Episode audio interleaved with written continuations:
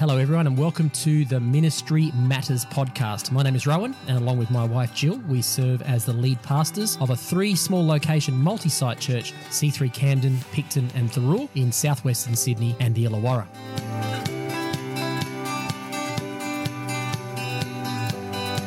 On this podcast, Jill and I discuss all matters ministry and share some of the things we've learned and are still learning along the way in our 30 plus years of pastoral ministry experience.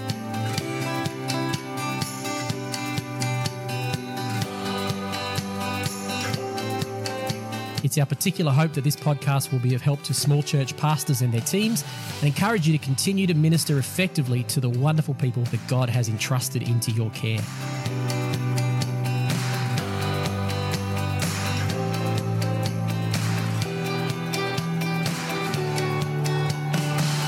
Views that we express on this podcast are our own and not necessarily those of the church or denomination that we're a part of. We'd love to hear from you if you have any feedback, any comments, or suggestions on any topics you'd like us to discuss in future episodes.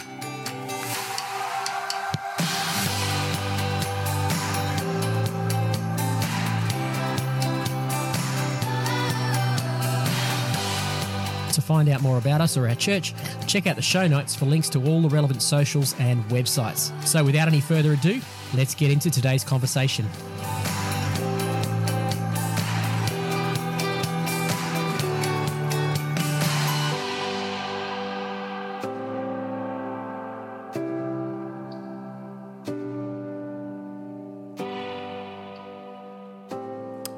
Hello and welcome. It's great to have you with us today. Hey, welcome everybody to another episode. We are excited to be back with you today. Yeah, this is like our second batch of recording. We're just starting our second batch of recording. We did a bulk over a couple of days, didn't we? The first seven episodes, I think it was. Yeah, and thank you for your feedback. It's been really encouraging to have some feedback. Oh, People yeah. have been saying that it's very real, which is what we want, Yep. and that it's relevant and it's encouraging, and so that's cool. Yeah, keeping people inspired and keeping keeping you know supporting one another. I think that's the thing in pastoral ministry and in church life. It can be can be challenging. It can be dangerous. It's not dangerous. Not the wrong choice of word. I'm still getting clarity. Dangerous. It can be dangerous. Maybe in the United States, it can be dangerous. Um, it can be. My head is. I've had the flu, so my, I was only chatting with Edwina, and our location pastor, this morning, saying, "I think I'm feeling better today. I think I've turned a corner." And then I was saying some really stupid stuff that showed my head is still still brain fried. So no, pastoral ministry shouldn't be dangerous. It can be. It can be complicated. it can be challenging. It can be discouraging. I don't know how dangerous came out of discouraging, but that was the word I was looking for. But but you know we're we're all in this together, and so even you know we're sort of hoping that even through this podcast we might uh, be able to generate a bit of a support community where we can support one another. Those, in, especially those in pastoral ministry, um, small churches, we can potentially support one another, encourage one another, spur one another on to keep going because um, we've had some great feedback that that's been an encouragement. So thank you for those that have provided that feedback. That's been an encouragement to us. Yeah, and I think someone said refreshing. That was the other word, which was nice. Refreshing in that in our realness, and uh, that is totally the case. We are far from polished. Yep, I would have And, edited uh, out the word dangerous if I was not if I was really going to be polished, but it's still in there because I haven't bothered to edit it. Yeah, absolutely. All right, so let's jump in. We're talking today about uh, what are we looking for when we are looking around at uh, raising a leader or getting someone to, you know, trying to find someone to join our team. Uh, looking at who might be someone who we uh, might want to have Develop. develop, Yep. uh, have put into, a, you know, uh, invite them to take on a, a new role we might be putting together. It's it obviously it depends on you know the size of a church and what we're doing. I I think any church, regardless of size, should be wanting to develop new leaders and and and grow just through because that's part of. I mean, we had Pastor Margaret and Bob drummed it into us that our job as pastors, as young pastors, was to equip the saints for the work of the ministry. So, regardless of the size of the church, we don't hang on to everything. We should be wanting to develop leaders of all different uh, spheres of life, uh, ages of life, stages of life, and that that's fundamental to what we're called to do, isn't it? So, That's right. I think it's definitely the case for smaller churches that we need to be uh, a team, really. Uh, I would say, I guess what I meant when I was saying it depends on the size of the church was more if if it's a, uh, you know, if it's if it's a larger church and you're wanting to put someone into a role, it might, you know, it might be, yeah, you know, where it's got a position description and requirement and expectation around it. That might be a little bit more. Um, bit more advanced than just appointing a bit someone. more than the starting point about you know inviting someone to be your co-leader in Yeah. a connect group, but Yeah. we all still need to be doing that as well. Totally. I think I mean, that's the thing is maybe, you know, if you're a pastor listening to this, this is hopefully our our experience. You can learn from this and be encouraged that uh, you, this is something you can show to your teams because if you've got a worship team or a hosting team or a setup team or a pack up team or or a kids team, um, all of them should be looking at how we can bring someone along the journey with them. I, I was talking to our friend Pastor Turbo, what a cool name Pastor Turbo is, uh, at C3 Bangkok that we support yesterday. And he was reminding me of how I'd shared with him. And he was referring, referring back to how they're working very strongly on uh, some advice I gave them when I was there in last November. And then even We, time yeah, we met, we met with them, didn't we, last met November when we were there, and we actually we specifically talked to Turbo around uh, Turbo. You can't be the pastor that does everything yourself. Yes, that's right. Stop having everything in your own head. Yep. Stop trying to be be all things to all people. You know, you've got a good team here. Give them Mm. Yeah. some and shout out to. Turbo, he has done that. I mean, I was there right before COVID, and, and that's what I challenged them. Everyone, every one of the leaders thinking about who can they have there, and and over COVID, they developed a fantastic team of people. It's a small church in a in a you know predominantly Buddhist country, but they've got a good core group of people as a team shared effort now, and that's very exciting. And he was saying, you know, he reminded me of how I'd said. And he's they keep talking as a team about that whole thing of who's going with you, who can you who can you bring along, who would replace you if you weren't here tomorrow. And I think, regardless of the size of the church or the stage of ministry, whether you're in your 30s or your 40s or your 50s or your 60s, we don't- none of us should be wanting to hold on to our roles. Pastor Mark Kelsey, I've heard him say, you know, hold on to it as, um, tightly enough to do something with it, but loosely enough to let it go when God calls you to let it go. And, and that requires humility and willingness to raise up and, and want to actually genuinely see others, whether they're younger or older, propelled off our shoulders to go further than we've ever gone. And so maybe over these next two or three episodes, we might just talk to some of that in terms of intergenerational stuff and how to raise younger people. It's different raising and equipping younger people than it is those that are middle aged or those that are old, in, you know, those that maybe boomers and older Gen Xers and so on. So we'll we'll deal with all of that over the next couple of episodes, won't we? Yeah, we will. And uh, that's right. Regarding Turbo and meeting with the team last year, it's just come to, back to my mind that I remember sitting having a meal with them one night and looking around the table. And uh, what was exciting was not just that he, he was able to share the load and not be the pastor doing it all himself, but was there was a real buy-in from that group of people that we are all leading. We are all this is this is a company of people that are leading this church. They they bought, they were buying into the vision. They were sharing the vision. They were they were front-footed together. It wasn't the pastor out there on his own trying to do it and then having uh, you know everybody else just turn up and then him trying to divvy up roles and, or divvy, divvy up um, responsibilities or tasks. He was saying to people come on you know he was he was inviting people to, to come into the the dreaming stage the dreaming stage there's a good key uh, you know isn't it? It's like if we're looking to refresh maybe you're in a season where you need to re-strategize or go again after covid and the long the slow burn of the last few years uh, finding out who have we got around us they might not necessarily need to be super super able in terms of ability but who have we got around us who we could encourage and speak vision and inspiration and bring them into the conversation not just pitch vision at people, but bring them into the conversation and say, let's work collaboratively together on, which is what Turbo, credit to Turbo. And he told me yesterday he's been listening to this podcast. So shout out, hey, Turbo. hey turbo Um, but, you know, that whole thing of how can we bring people into the conversation so they can be a part of the solution and, and uh, being a part of solving the challenges that we face. That's right. And when you think of Jesus and the way he uh, he worked, he engaged with the young, he engaged with the old, he engaged with rich, poor, sick, well, educated, uh, people who were did I say rich? Yes, rich. said people rich. who were people who were on People- the people fringes who were of politically left, society, politically right. people who were Yep. from all different perspectives, and I, I really love uh, that diversity that we see right through the Bible and we see in the in uh, through the Gospels in the early church. And uh, I, I think that uh, sometimes we think of, oh, who am I taking with me? Who am I looking for as the person to, you know, to uh, get to to start to dream, to start to share responsibility, to start to, you know, that might be that might have a heart, that might have a, sense that God is drawing them to or calling them to uh, step out into another area and and to, um, you know, that, that might have an openness for um, for ministry. And I think sometimes we've thought you know, and it is it, it does sometimes default back to who what's most convenient. Yes. And we do we we can tend to ask people who are similar to us. So we can tend to gravitate towards maybe our friends or people who are like us, people who look like us, sound like us, who we relate to, and just say, "Hey, you know, can I get you to do this?" And that's that's probably normal and, and okay. I think To we have to be to a point, but I think we have mm. to be quite intentional about looking beyond that. Otherwise, we're not going to have a church that reflects the heart of God, which is the the, the church Diversity. is diverse. That's right. Where we have different ethnicities, where we have different people of different ability, Yeah, different ability, different generations. different socioeconomic backgrounds, all of that which represent the gospel.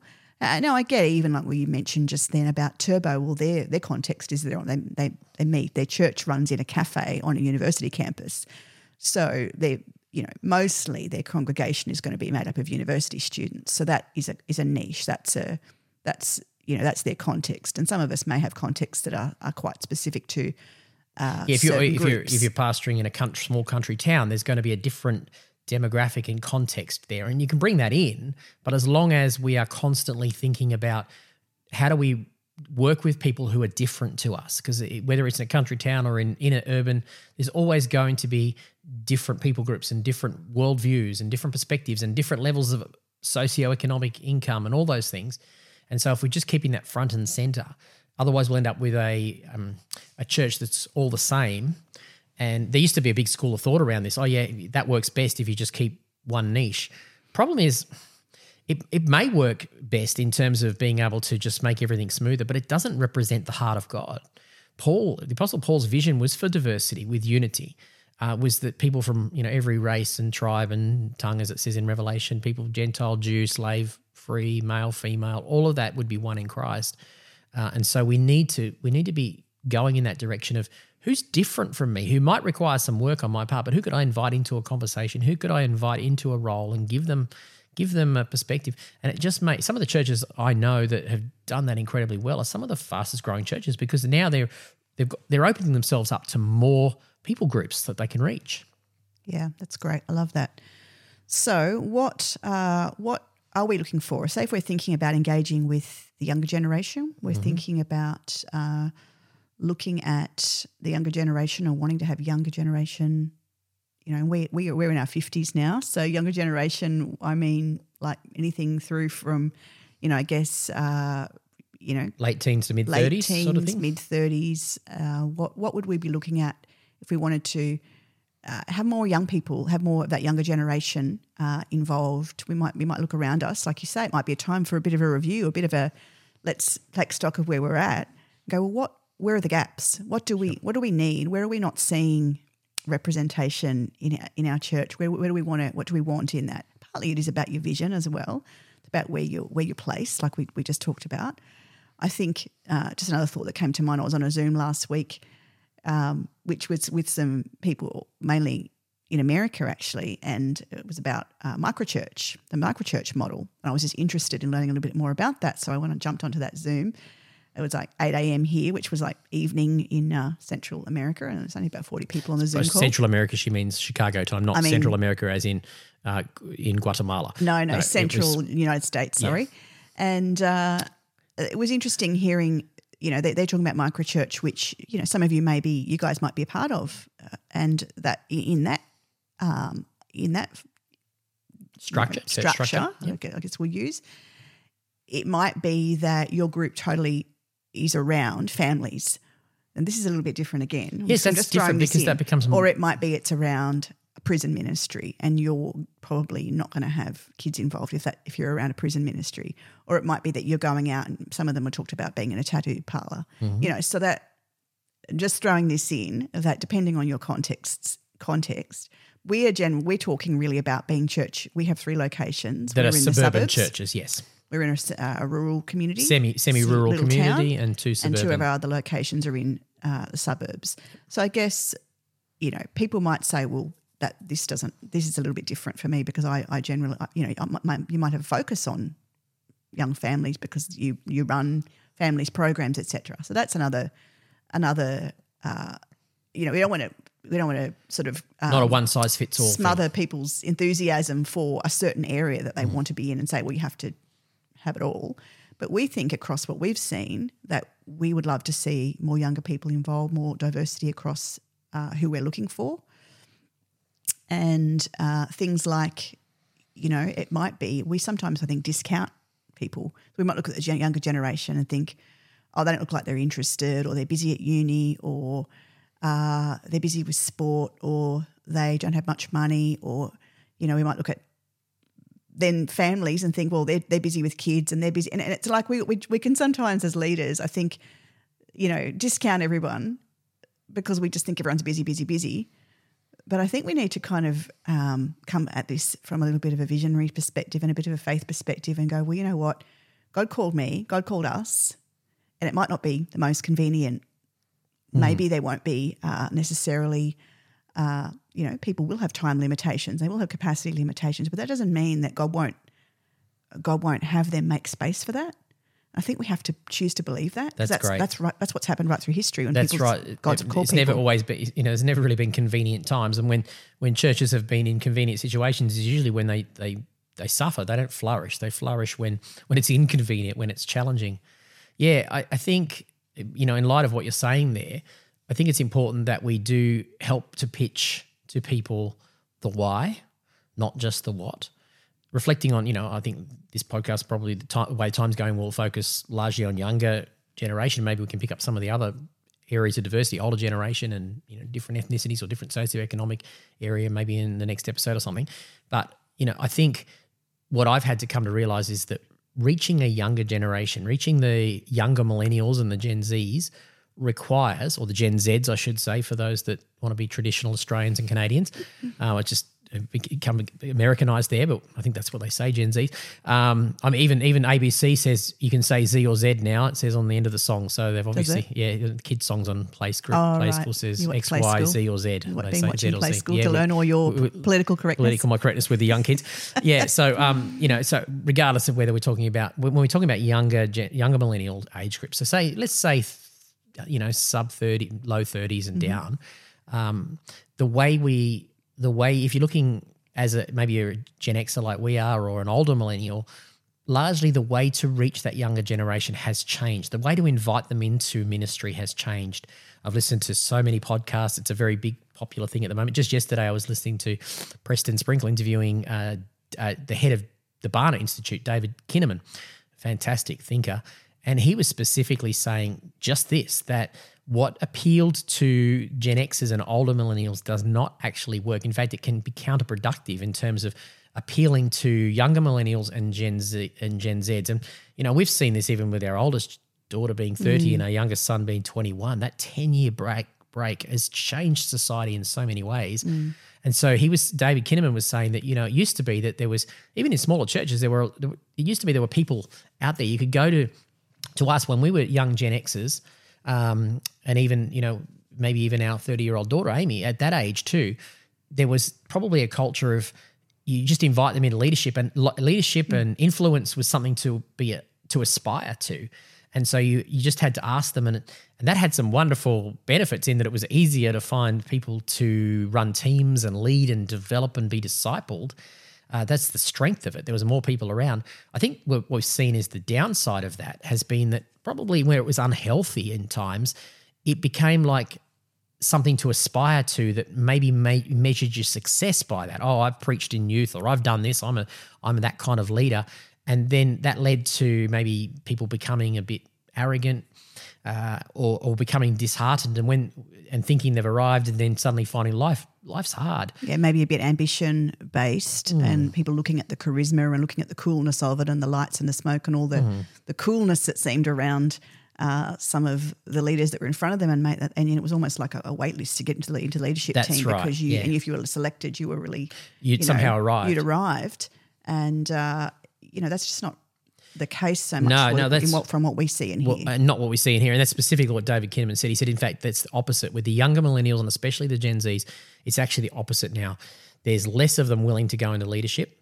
We're seeing this with younger generation in terms of church pastors. I mean, there's less people wanting to take in pastoral ministry.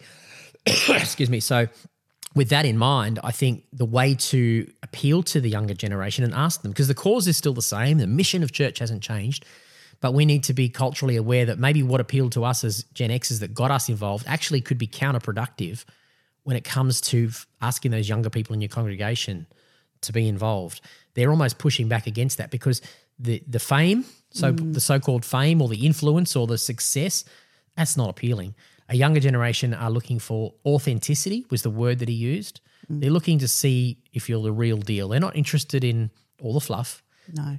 The younger generation are looking for authenticity. So the way to invite a younger generation or person into a position of influence or into a position of discipleship and, and speaking that over them has to be different. And what's required of us as leaders who are X's and older millennials and so on, even boomers, will be different. Mm. It will require us to think differently and act differently and invest at a higher level, maybe before we see some of the results in terms of the willingness to buy into leadership that maybe we would have seen from our generation. Yeah, that's right. The other thing that comes to my mind is do, do you think that we didn't talk enough about counting the cost and discipleship? And we made entry level to these things seem very appealing to, to leadership, seem appealing and seem something to be sought after and something and something to, you know, that we had esteem for. Whether it was intentional or not, I think it was happening. And and then we'd re- people would realise, oh, you know, there's a narrow road here. The this is flipping hard work. the Bible talks about what you know, the narrow road, and the reality is we have to be able to lead ourselves, and we have to be able to be to, to, to grow and be discipled. And not everyone's going to love every sermon you preach, or every time you lead a team. You- You're going to have people who disagree with you. And when there was when there was a unhealthy sense of pride or arrogance, that tended just to shut people down, which probably fed the culture of disillusionment that we're now living out of. Is that we've got to make up some ground that we've Ma- lost. Well, now we know we have to be prepared to work on our own character. Uh, somehow that, that maybe was overlooked there for a period of time, so. and we just assumed that would happen by default. But we actually have to be intentional and work on I it. know, and these are generalizations, but I think Yeah. you know, I'm not saying there isn't individual churches or individual Hmm. people that did it well, but I think as a generalization, it was probably a culture within the church and within the church subculture that wasn't necessarily health, as healthy as we perhaps thought it could have been. And oftentimes, what we, what a lot of churches and feedback we've seen is that people became youth leaders, and then they got married and had kids, and suddenly realized that life was going to take more out of them than they thought, and a lot of them got disillusioned and and uh, then they were sort of oftentimes churches would go, well, there's no space for you anymore because you you don't have availability time you used to have. So that leads to a falling away, and even probably as some degrees led to degrees of deconstruction among the the millennials. So we want to reach those people, those young millennials, those Gen Zs. So what do we have to do to invite them into the conversation? What's some practicals that we can do? I think uh, developing relationship with them, showing interest in them. I would say, The slow burn, like taking time on that. yeah, it's just uh, it is it is a slow burn. I think you know it could be that we intentionally, uh, you know, set up a, a meeting, invite them in, and you know have a have a I don't know have a lunch or have a coffee or do something around have get, bringing them together with us, letting them know we're interested in their. Uh, you know, in, in hearing from them and interested in hearing their perspectives on things and interested in knowing them. And uh, I think, you know, this just comes to mind that they, they would probably really like that. But I think, yeah, it's being intentional uh, about about that and and uh, you know getting to know their names, getting to know what they're what they're about. I think. I think I'd add to that the younger generation, it's the whole authenticity thing. I think the younger generation want to know that we're interested in. I've heard this uh, conversation a few times on Carey Nieuwhof, Nieuwhof over the years. The younger generation want a seat at the table. Um, maybe our generation, we kind of came to the table thinking, well, we're just going to learn from the older generation. Uh, and whether, whether whether that's a good thing or a bad thing, I don't want to comment on it. But the fact is, younger generation uh, have been used to having voice, and yeah, there's probably some downsides to that, but I think there's some strengths to that too. That actually inviting them into the conversation, not just downloading information, but saying, "Hey, we value your input. We would love to hear your thoughts on what the church needs to do differently. What could this department do? How could our Yeah, connect that. group do do it differently to be more applicable?" I think most young people probably are interested in that kind of conversation and being engaged in that. Yeah, and it's true. I really do want to know what they think. Absolutely. You know, if I'm doing, if we're we're organising something, we've got a, a women's event coming up soon, and I I know that we have to be intentional. When, I, I, you know, we have to be intentional if we want the younger generation involved. And um, you know, talking to them about things like saying, "What would you do if this? If you know, what would you do for this? So, what do you think? What would you be interested in?" I didn't just make a decision based on just a few people who were like me. Well, you know, and I'm saying I'm not saying I'm perfect at this. I probably could have done it better, but I think you know we hear this all the time in the community sector about uh, you know, I know we've got to be mindful of it. We're not a we're not a committee in the church. We are leader, you know, we are vision directed. But it is good to be consult. What's the word? Consultative. Yeah, consultative. Yeah. And uh, kind of, and they love it when you go. You know, what what would you think if you know if we had if we had this happen, or if we had this kind of thing, or do you think this is a bit old hat? What's your perspective? Because I love, we love uh, fre- something to feel fresh and something to have uh, enthusiasm, and that's what the younger generation bring. Bring it a brings that. life. It brings uh, vibrancy. It, it's um, I I know uh, there's there's atmosphere. I think that they that they bring, and we want that. So I want that. So if I have to overcome my own, you know, tendencies to do things a certain way and push through that and go, well, what? Let's. I'm going to put. I'm going. to I'm going to invite them to the table, but then I have to let everybody else around the table know. You know what? Let's not shut them down. Yeah. And let's include them, and let's not. You know, because they're not going to want to come back to the table for a second time if they don't feel like no anyone Yeah. listened to them or heard them or, you know. We just talked recently about even our our board. Um, our church board and about inviting, you know, having more diversity. We've talked about been talking about this for a while with our, our church board and our charity board, and we are bringing on more, uh, you know, people with different perspectives because we want to have that. We want to hear that. You know, we hear in child protection uh, in Australia about the um, ten national principles, and one of the national principles, and I was just segue slightly, It's the same principle, though. but they talk about it, Hearing you know, from if you child. want this to be, well, that's another one. But I was going to say, if you want something embedded in culture, this is what they talk about. This is a, a national principles for child safety. If you want this to be embedded in culture, it has to be at all levels of the organisation. So we can't just say we want to embed having a value for young people in our culture, if it's all being driven by middle-aged white men. but then Yeah. only have it at, at, right. at one level. We have to embed that in all of our conversations, in all of our culture, from our board meetings to our team meetings to our staff, to our what we talk about at the front of church, to messaging in our advertising and our promo. We have to be thinking about including those kind of things in embedding it in culture so that it comes out. Because you know, we, we, we, if we, otherwise we we get someone who gets up and gives an announcement and totally shuts down. Um, you know what the we young just people said or whatever. Yeah, yeah, exactly. or says, "Oh, the young Yeah. people always do that." You know, it's like, "Oh no, they've just totally, Yeah. you know, closed down what we've been working towards." So we have to kind of, you know, embed that in culture. But yeah, you're right. Another of the ten principles is hear from the people, hear from young people, yes. ask them what they want, ask them how can we do this better. So that's interesting. So if we're trying to raise new people, it's like let's say um, let's hypothetically, okay, um, I he- hope set, he, um, heading up a setup team, and I want to get some young people on the setup team as a as a Gen Xer. It's not just hey, I need you on the team and expect them to be involved. It's actually going. You know, there's ex- explaining the why, but actually inviting them to the table, maybe shouting them some pizza and saying, mm. "Hey, can we have a conversation about this? How could we do this better? You know, how how, how do you think? You you look around. How do you think you could potentially get your friends involved? So we're hearing from that and being willing to accept that, even if it seems foreign to us or it might not work. Been having some conversations lately just around the way young people communicate on socials and understanding that mm. you know if you invite young people to something, they'll be very slow to say they won't come. They just won't come because they they're afraid to reach out and and put their head out in the chopping block and say, look "I'm like sorry." they're the only one Look like they're the only one. So mm. they're just things that are just require a lot of Mm. work on our part to mm-hmm. think about it. But if we are going to reach a younger generation of people and invite them into teams, then we need to do that.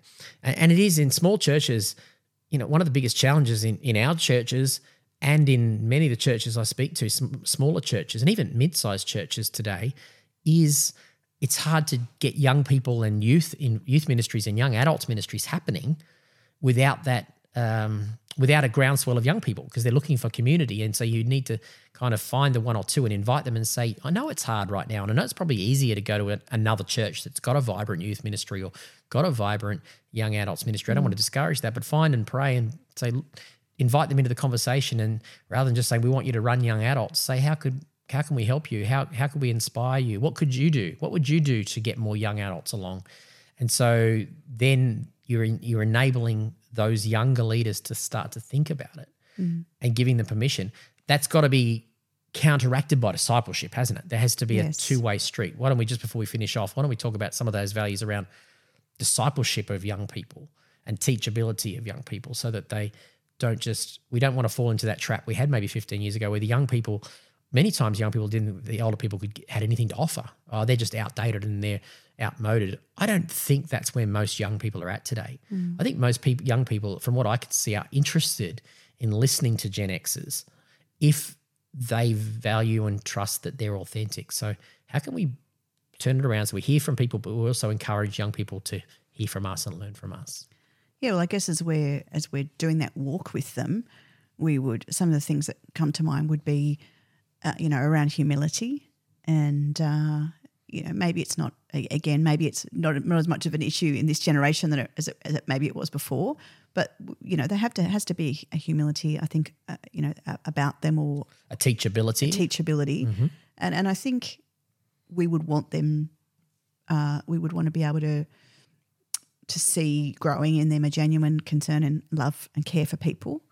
And even if they they might be a, an introvert, they might be really quiet. A lot of a lot of people are, you know, a lot of young people are, a lot of a lot of people are. It's you know what we, not everyone is a charismatic, choleric, outward type person, and I think we we learned a lot more about that in recent decade or so as well about the whole thing of quiet and and uh, how that quiet people uh, you know if you look through scripture you can see different different temperament types it's not all what we thought it was uh, but yeah i'd say they have to be open to our direction and because they do need they will need a lot of guidance anyone young learning like we need a lot of guidance we need a direction uh, but i think partnering that with hearing from that hearing from them being interested so, in okay, them so let's talk about maybe as we wrap this one up. Then let's say, as a leader, you know, maybe you're a, a Gen X or an older millennial, and you're looking for someone. You see, you see one or two younger, maybe young Gen Zs, maybe in their late teens, early twenties, and you think, I, I think I can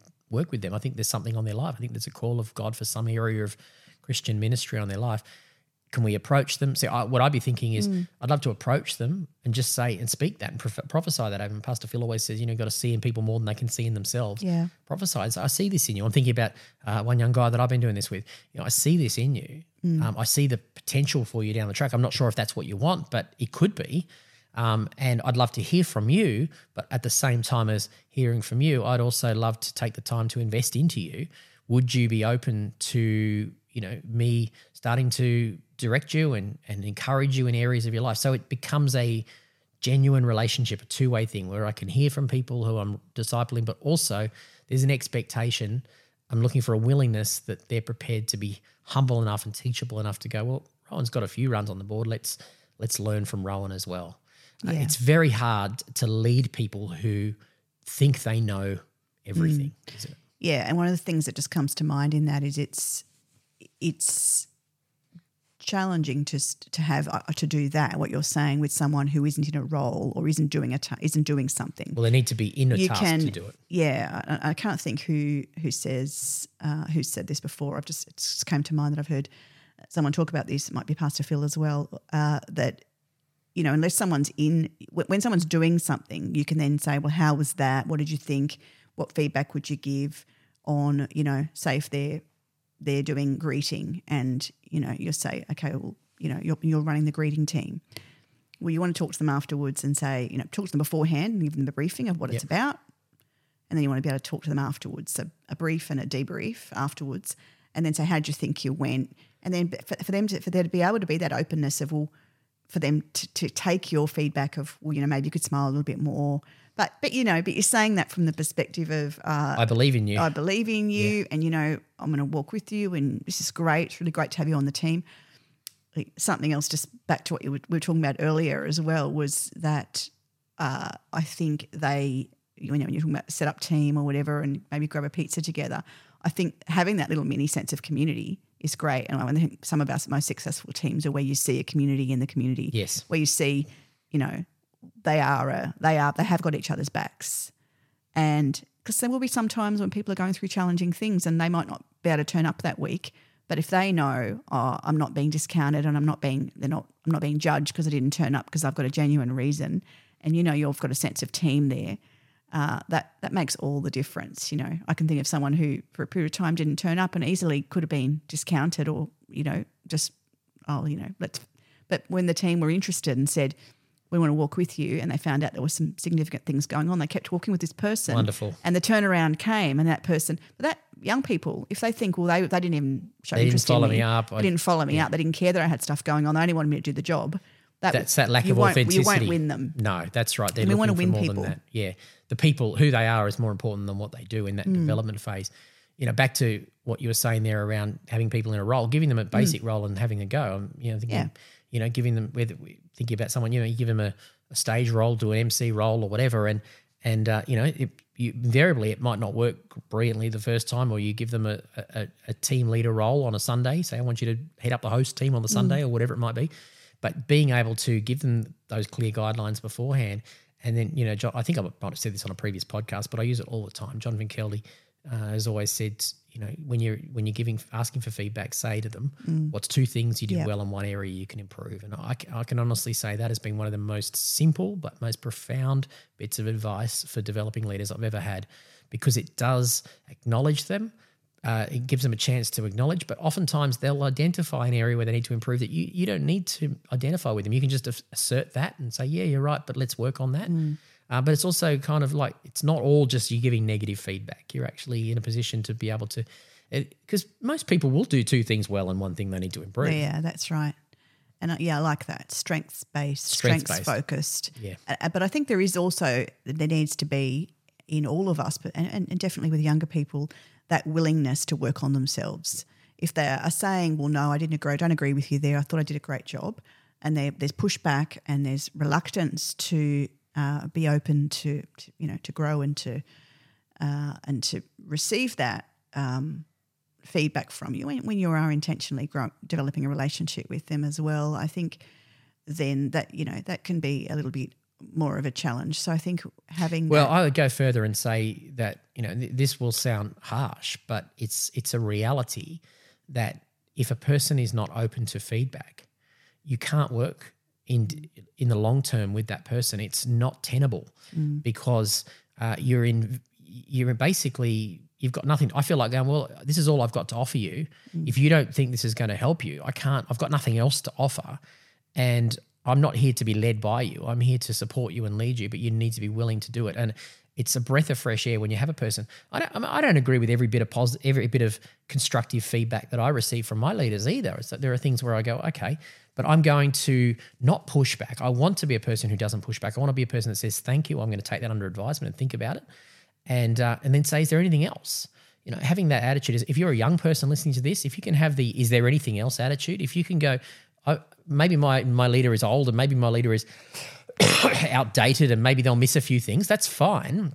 I understand they might not understand what it's like to be a Gen Z, but I also realize they were young once too. So I'm going to benefit from listening to some of it and not dismiss it straight away. If we mm-hmm. can have that attitude and then lean in and say, I, I want to learn, it's easier to let some of the stuff they might say that might not be right just pass you by because you're leaning in and wanting to learn. The moment you push back on everything, there's no room for growth there. And as, mm. as a leader, I have learned because you know, as a leader of people who've been like that of all generations, I have learned the hard way many times, and I'm sure we all have. There comes a point at which that's not that's not sustainable. But mm. if we're a people person, we generally believe in the best in people. We'll keep going and keep going and keep going. But eventually, it gets to a point where you go, I just don't think this is sustainable. Oftentimes, they'll they'll vote with their feet or whatever and be upset. But we have to get comfortable with the fact that, in all honesty, we've done everything we can. We need to find the few people who may maybe don't have the ability because ability because an available spirit, a, a, a leaning in spirit, a teachable spirit. Uh, you can you can teach ability. You can't teach that. That's sort of often there. You can instruct it and say this is what's important. And I'm talking to you young people now. If you have that spirit, you, people who are older than you will snap you up like gold, and they will invest into you. Because I think it does need to be a, a level of respect as while we while we respect them, they they respect Yeah. us. And uh, you're right, we do need to be able to work together. And even in you know certainly in in Australia now with volunteering, or you know we have in New South Wales as volunteers uh, in in church and in in in, char- in our charity. uh, you know, they are- are treated similarly to staff. So don't let that discourage. Don't let that make you think, oh, I don't want to, I can't have any volunteers because it's you know there's all this responsibility around treating them like a a staff good member. thing. But I think around, I think it's a good thing. But I think around that area of uh, uh, of respect, it, it can may come to a point where it's like well, we mutually respect one another. However, there has to be a this you know This a- isn't working. This relationship isn't working. yeah, an agreement that look, this is probably you know not the best thing for for you right now, Yeah. and uh, and that that's part of because we have to think about the whole the vision of the whole organisation as well. And that's hard in a small church where you're struggling to find people anyway. But I Mm-hmm. can honestly say from experience, it's worth making that call sooner rather than later. Not in a harsh way, but just just an understanding that it's better to shut down that ministry or not do that thing Mm-hmm. than to keep trying to prop something up with someone who isn't willing to come to the party. Because what's happening all the while is that there are other good raw raw talent out there, young people, they might even be in high school, you know, who you can just take a bit more of an approach to and go, I'm going, I'm going to invest into these younger people who are really hungry to learn and grow. And the older I get, it might sound cynical, but I just feel like the older I get, the less patience I've got with with spending time with people who don't want to be spent. I because when I do that, I'm I'm I'm discounting the beautiful people out there who are hungry to learn. So I've just got to find that. I mean, this is Jesus' principle. It- mm. You know, don't. It sounds harsh, but Jesus said, "Don't throw your pearls before swine." And what he's really saying is, you've got pearls, you've got wisdom, you've got experience as a leader. You need to invest it the right way. And yeah, uh, pastor said to me many many years ago you've got all the time to invest and no time to waste i think as a as a leader at any level of life be thinking that thinking who have i got in my world that may not have all the talent but they're teachable they're people who are, are willing to draw out of me not just have me have to download it to them but they draw out they're hungry to learn they're the people you're looking for and if you've got one or two of those you can change your church Yeah. yeah, Yeah. All right. Well, let's wrap up there. all right so next one we're going to talk more about Continue this theme a little bit more into who are we looking for? Yeah, so who are we looking for? All right, we'll we'll talk to you on the next episode, everyone. Thanks for being with us today.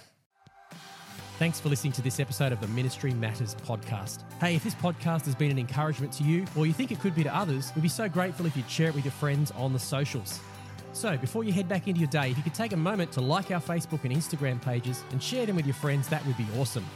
You can find us by searching at Ministry Matters Podcast, all one word. And one last thing that just helps the podcast algorithm to work for us. We'd really appreciate it if you could take a minute to rate and review our podcast. Be sure to click that follow button wherever you listen to your podcasts so every new episode will be loaded straight to your device. For those of you watching on YouTube, be sure to hit that subscribe button and ring the bell so you know when a new episode drops. All the links you need are in the show notes. So thanks so much for being with us today, and we look forward to talking to you in the next episode.